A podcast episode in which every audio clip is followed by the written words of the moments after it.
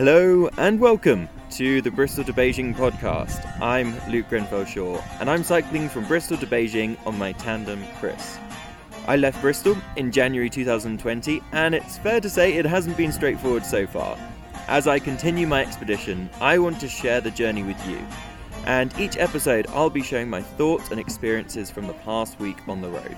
And occasionally, I'll also be chatting with someone who can shed some light on the countryman in as I try and understand the world a little better. So, without further ado, what's happened this past week? Okay, Luke, where are you right now?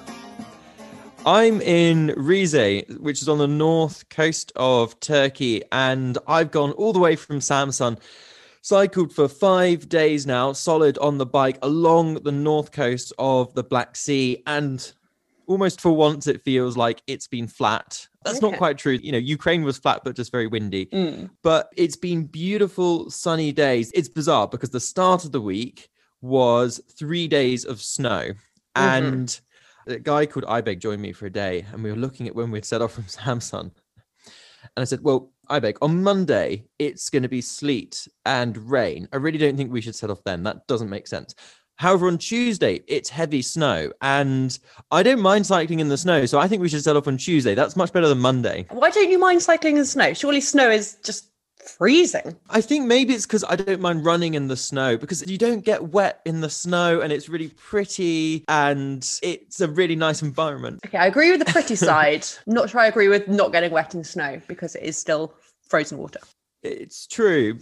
I'm closer to you on this than it might seem at first because when it came around to Tuesday morning, I couldn't see the Black Sea from where I was staying. It was about one kilometer away and it was just a whiteout. Mm. So we postponed to Thursday. And since then, it's been five days cycling on the bike. And Rize is also the capital of Turkish tea. This is like it's famed for ah. its Turkish tea. Not Turkish coffee. Not Turkish coffee. I haven't seen much Turkish coffee here, but I have seen a lot of tea shops.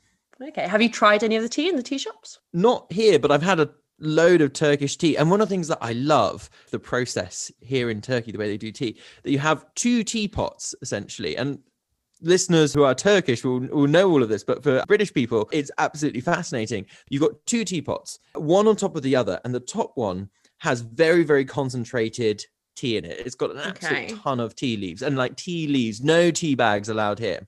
Okay, the real deal. It is the real deal.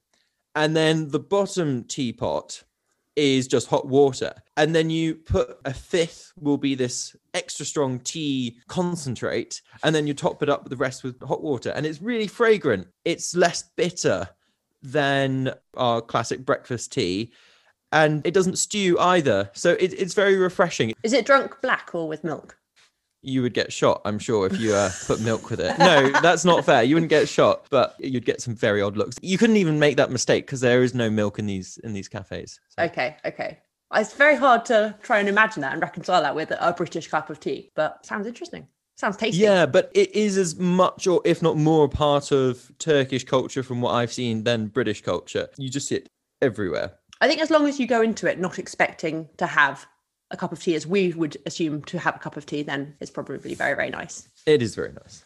On that note, what do you think about Turkish coffee? Because we were actually sent in a question this week. Uh, we sent in quite a lot of questions, but one of the questions we were sent in by Galina was asking whether you like Turkish coffee and whether you prefer Turkish coffee now.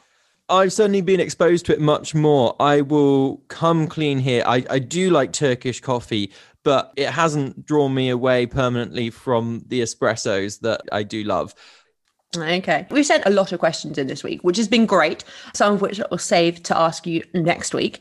But another one we asked about Turkey in particular was what food was your favorite whilst you're in Turkey? So I've made a food discovery this past week, and I was staying with this wonderful guy in Samsun called Serat, and his mum made many wonderful foods, but one of them was something called hashashle or katmer. It's got. okay. I don't know how to say it properly. it's like hash hashashle. Sounds a bit like a sneeze, but okay. I'm sure that's. I'm sure it's not quite how you pronounce it. but I'll take that. You know, I'll take your impression of it. What does this sound like? It, it's a bread. I'll give you that mm. much. But what mm. does that word sound like to you? Hash hashley. Mm. What does it remind you of? Hash. Yeah, like hashish. And so the principal ingredient is poppy seed. I mean, beyond the flour, the flavoring is poppies, and it's like a poppy Okay. seed paste. And obviously, you've got the the link with hashish, opium from poppies, etc., Mm. etc. But it's this beautiful, almost chapati like bread. It- it's layered and it's kind of flaky, and you bake it. It's the size of a giant's dinner plate, and you know you rip it apart and you have all sorts of different things. It's fantastic. So that is my food discovery of the week Mm. and it's specific to the northern region of Turkey, the, the Black Sea region. But my favorite food probably does have to be çiğ köfte, uh, which is boring. But I've literally about 20 minutes ago went into one of these çiğ köfte places and I asked for two wraps. And çiğ köfte is a sort of tomato and pepper paste mixed with bulgur wheat, and it can be quite spicy. And you have some cucumber. Think of it as like a vegan wrap thing. you Okay. know. And I went there and I asked for two wraps, and then I asked for basically another quarter of a kilo of the çiğ köfte, and I, the guy just looked at me like, Why? "Are you having a party?" I was like, no, it's. I'm just very me." hungry. Yeah, beard. It's just just one person. well, you have spent the day cycling. I'm sure you're very hungry at the end Yeah, of the day. yeah. I was I was pretty hungry. Whilst we're on theme questions, I might as well hit you with a couple more. I've also been asked by Piers and Jane, what's your most fascinating discovery about Turkey? Now, you've been in Turkey for two, two-ish months or so. So you've had plenty hmm. of time to discover stuff. So I kind of want to answer this question in two different ways, and I've been thinking about this one a lot. It was a fantastic question. Thank you, uh, Jane and Piers, for asking this. One thing is what I would see as a kind of cultural discovery, and that revolves around parks. And I was fascinated to learn that what kind of counted as a park in Turkey was essentially a place where you could have a picnic. So there would need to be a bit of grass, a few trees, and a bench or a table.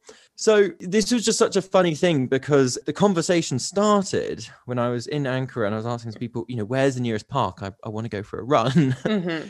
um, and they were like, oh, well, there's one just next to your house. And I was like, is there? Did I see it? And then we got there and they're like, yeah, there's the park. And it was this like 20 meter square patch of trees. And I was like, nah, mate, that's not a park. Yeah, you get quite bored running up and down that. But what I think is really interesting is how we see it as, as quite different between two different cultures. And I don't think it's better or worse in any way, but it's really interesting to see how different people think about using a space and how they consider that space. And a park, from the observations and from the people I've met in Turkey, seems to represent a place that you can meet, be social in a more pleasant environment, which isn't Mm. indoors.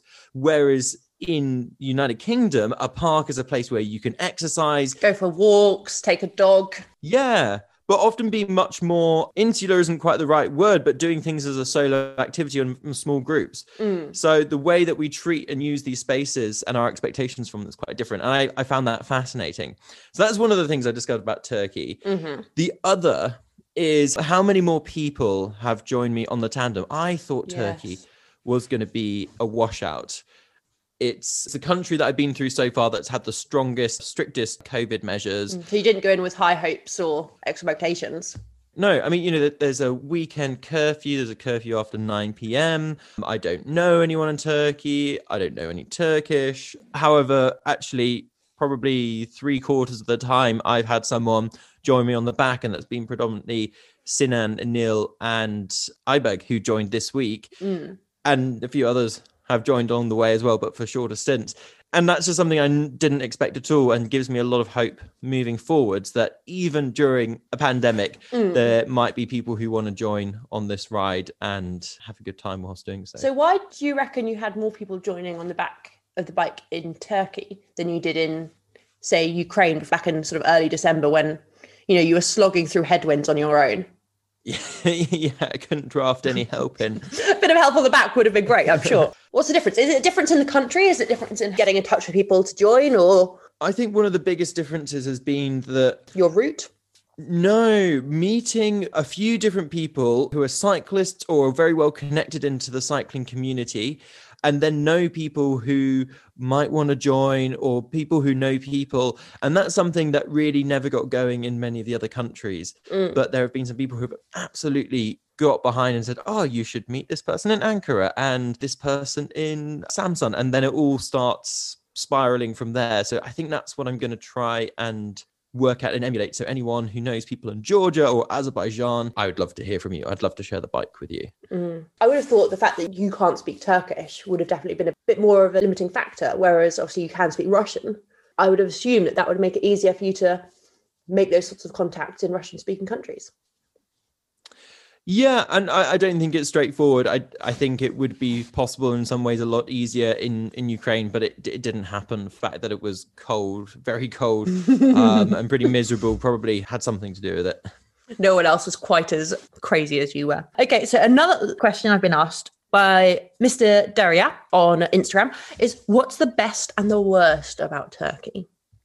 In your opinion obviously? yeah this is a really really good question and uh, i spent a lot of time thinking on the bike today about it.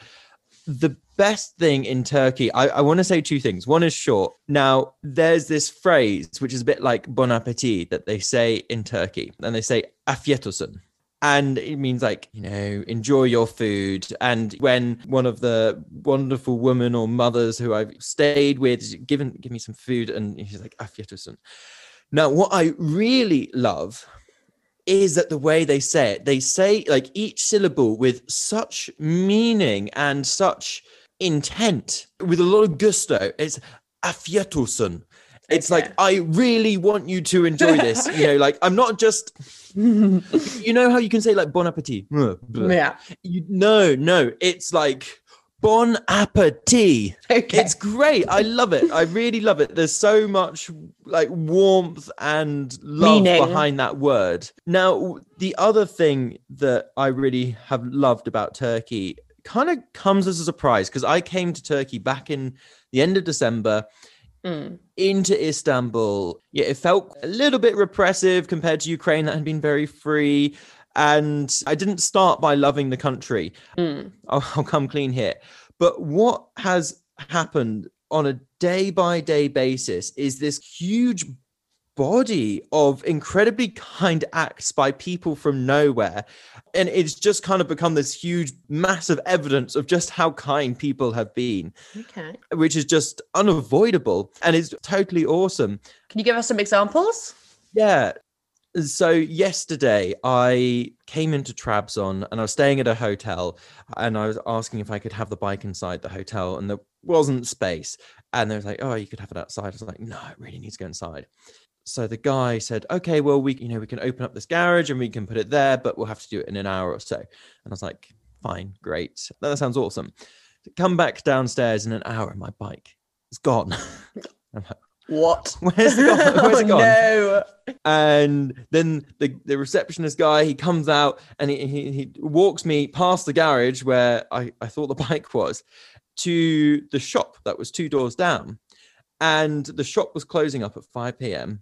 And the receptionist had asked the shopkeeper if they could keep the bike there overnight. And they said yes. Inside and a shop? So, inside a shop, like a small kind of convenience store. And they just said, yeah, so Chris spent a night next to the the chewing gum and the the crackers and the crisps, but just such a nice thing to do because this guy had nothing to do with the hotel and just said, "Yeah, sure, we'll keep the bike there." That's really kind. So that was hmm. really mm. awesome. And then another thing that happened recently, I was just sitting on a bench by the Black Sea, just watching the waves, mm. and this couple came up and they, they started talking a really beautiful couple both sort of you know in stereotypical terms of beauty but just like the warmth and love that they very clearly had for each other and then just the cats around them for me for nature they, they had literally about mm, eight or nine cats following them around they wow. came to this spot every day and i guess they were like in their early 30s something mm. like that and they said, "Oh, you know, you look a bit cold. Do you want some coffee?" And it came out, you know, from from nowhere. And I was kind of like, "No, I'm, I'm fine. You know, don't worry about me." And it come out with this flask and pour me some coffee, and we have a very sort of small conversation with a bit of Google Translate.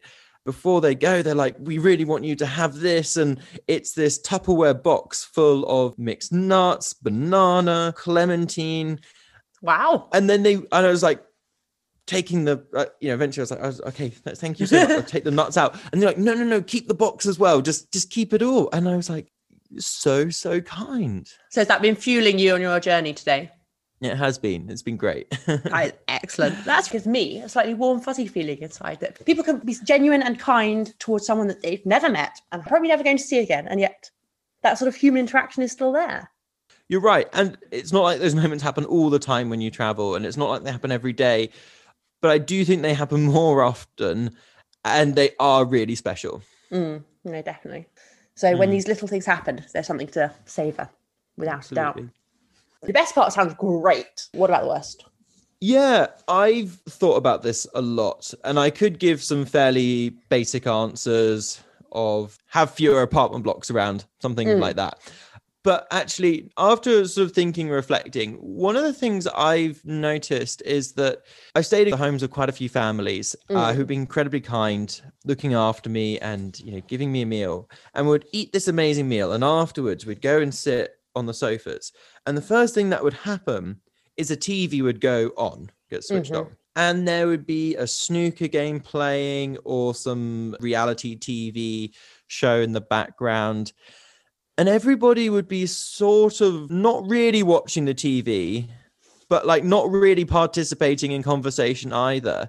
To me, it was quite sad that almost it's the TV that sort of was getting in the way of actually having a conversation, having an interaction. It was all too easy for everyone, and myself included, to Mm. go, oh, I don't quite know how I'm going to answer that question. Or it just feels slightly awkward right now. Oh, what's going on in the TV? And I think it takes you out of that moment of just being part of traveling and meeting new people, particularly with a language barrier and a cultural cultural differences is kind of sitting with a small bit of discomfort Mm. and i think a tv is a really easy way to sort of go oh i'll just i'll just look at the tennis right now Mm. so many houses and people seem to spend a lot of time watching TV and having on the background. To me, that was one thing that struck me as something that wasn't wholly positive. You know, there are loads of families in the UK and around the world that spend loads of time watching TV. I Mm. would love to hear from anyone listening to this from Turkey who has thoughts, whether you agree, whether you disagree. I would love to understand better where the culture of TV comes from in, in Turkey and what it perhaps represents. Perhaps there's Mm. more to it than I've seen. That would be interesting to know. But otherwise, what would you say your week on the bike's been like? Has it been easy going? Have you had company? So I really enjoyed my week on the bike. It's pretty flat, and I really enjoyed sharing the journey with Ibeg, who Mhm. uh, is studying computer science at Samsun University, about 23 years old. He's also a professional football referee. I Okay. think it's awesome. And Sarah, who I was staying with, said being a football referee in Turkey is probably the hardest and most thankless job he could think of. Yeah, I don't think anyone ever likes the ref, do they? No, and I think from what I've been told and seen of Turkish football, there's a lot of diving to the ground if someone even brushes you and that sort of thing.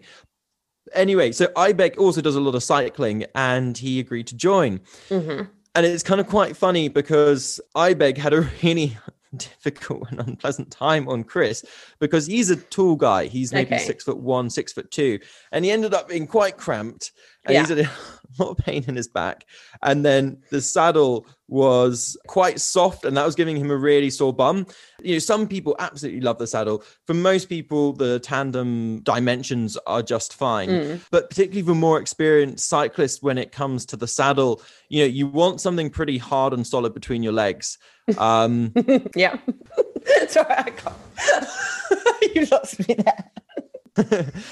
i i changed my own bike setup a little bit this week and it's made a huge difference so i've dropped the handlebars by about two inches which doesn't sound like much but what it's done is it's kind of brought my body further forward and Mhm. more parallel with the ground. What it's done is it's unlocked my glutes. And before I was cycling with the front of my quads near my Yeah. knees, but now being further forward, I've unlocked my glutes, which are the biggest muscle in your body. And I can, mm-hmm. I found this power that just I knew was there because it's how I ride on my road bike, but it just hasn't been here for a, a year. it's a revelation, and I'm enjoying cycling so much more now. It is a game changer. It's definitely quite a while that you've it's taken you to figure this one out. It's true. And it seems really obvious, doesn't it? It's like Yes. Could have done this at any point in the last After your year. first day on the bike, you'd think maybe have a tweak around with that. Yeah, but there's no one to tell you that's what's going to make the difference. And I've made plenty of other tweaks that haven't made so much of a difference. hmm And, and it just takes it takes time and experimentation to to get there. So hopefully you finally iterated to the perfect setup now. Well, I think there'll be more tinkering. But I just thought that the tandem would never feel good to ride, and so that's part of the reason why this is such a revelation. It's like, oh, I can really feel like I'm using my legs, and that's awesome. Because one of the things I love about cycling, and you know, love even more about running, is it's like a whole body movement. hmm And so to feel like I was cycling, but with only about 60% of my legs wasn't that satisfying. But now I'm feeling like I'm engaging all my legs. Like it's, yeah, it's great. Well, I'm glad you discovered it now rather than in Beijing. Put it that way. Absolutely. That's uh, not just the glass half full attitude, but it's bloody great there's a glass in the first place. Exactly. Um, and I'm doing this right. Exactly. So you're going along the Black Sea. Have you got in the sea? um, Have you gone for a swim yet? not yet. Luke. I've got my toes wet when I went running on the beach. That does not count. You know that doesn't count. So Kate absolutely loves outdoor wild swimming. Mhm. I am a very reluctant participant, though I have done it from time to time. Yes. I need to before I exit Turkey. Okay, how, how's this for a deal? We'll catch up next week and we'll Mhm. find out whether I went for a swim and how it was. You can let us all know. So when we speak to you next week, where will you be? Will you have made it across the Turkish border? Yes, hopefully. That is exciting. I will be in Georgia. And it's worth saying that I am very, very grateful and fortunate to be able to cross this border because it's not typical right now. Had some people from the Georgian government really get on board and make it possible. I think most cycle trips right now, they're just be told to bugger off. But I feel very, very fortunate that people have got on board and said, okay, we're gonna we're gonna try and make this happen and get you into to Georgia Okay. This is sort of, you know, the end of end of the road, as it were, for Turkey for you. It is. Yeah. Next week, all being well, I'll be in uh, Georgia. For the next step. The next leg. Yeah. So if you haven't heard your question, tune in next week because we'll try and get through some more of the questions that you guys have sent in. And you can hear where Luke's got to when he's in Georgia and whether he made it for a swim or not. Absolutely. I'm looking forward to finding that one out too. And that was this week's episode. I really hope that you enjoyed it and thanks so much for listening. We put a lot of time into the podcast, so please do support us by subscribing, reviewing, and rating. And please send in your questions that you have about any aspect of life on the road to Bristol to Beijing on social media. Until next week, goodbye. All right. Do you want to um see what's holding my mic right now? what is your mic in? Your mic is in a smelly shoe. It is in my cycling boot right now. Well, if it works, it works. and it works very well. I I left the stand at home because it was 500 grams too heavy. So I've Hmm. always improvise with a coffee cup, but there aren't any coffee cups where I am right now. So it's my boot. If it holds it up right, then If it keeps it straight and up, then that's enough. exactly, exactly. I'm trying to think how to start now.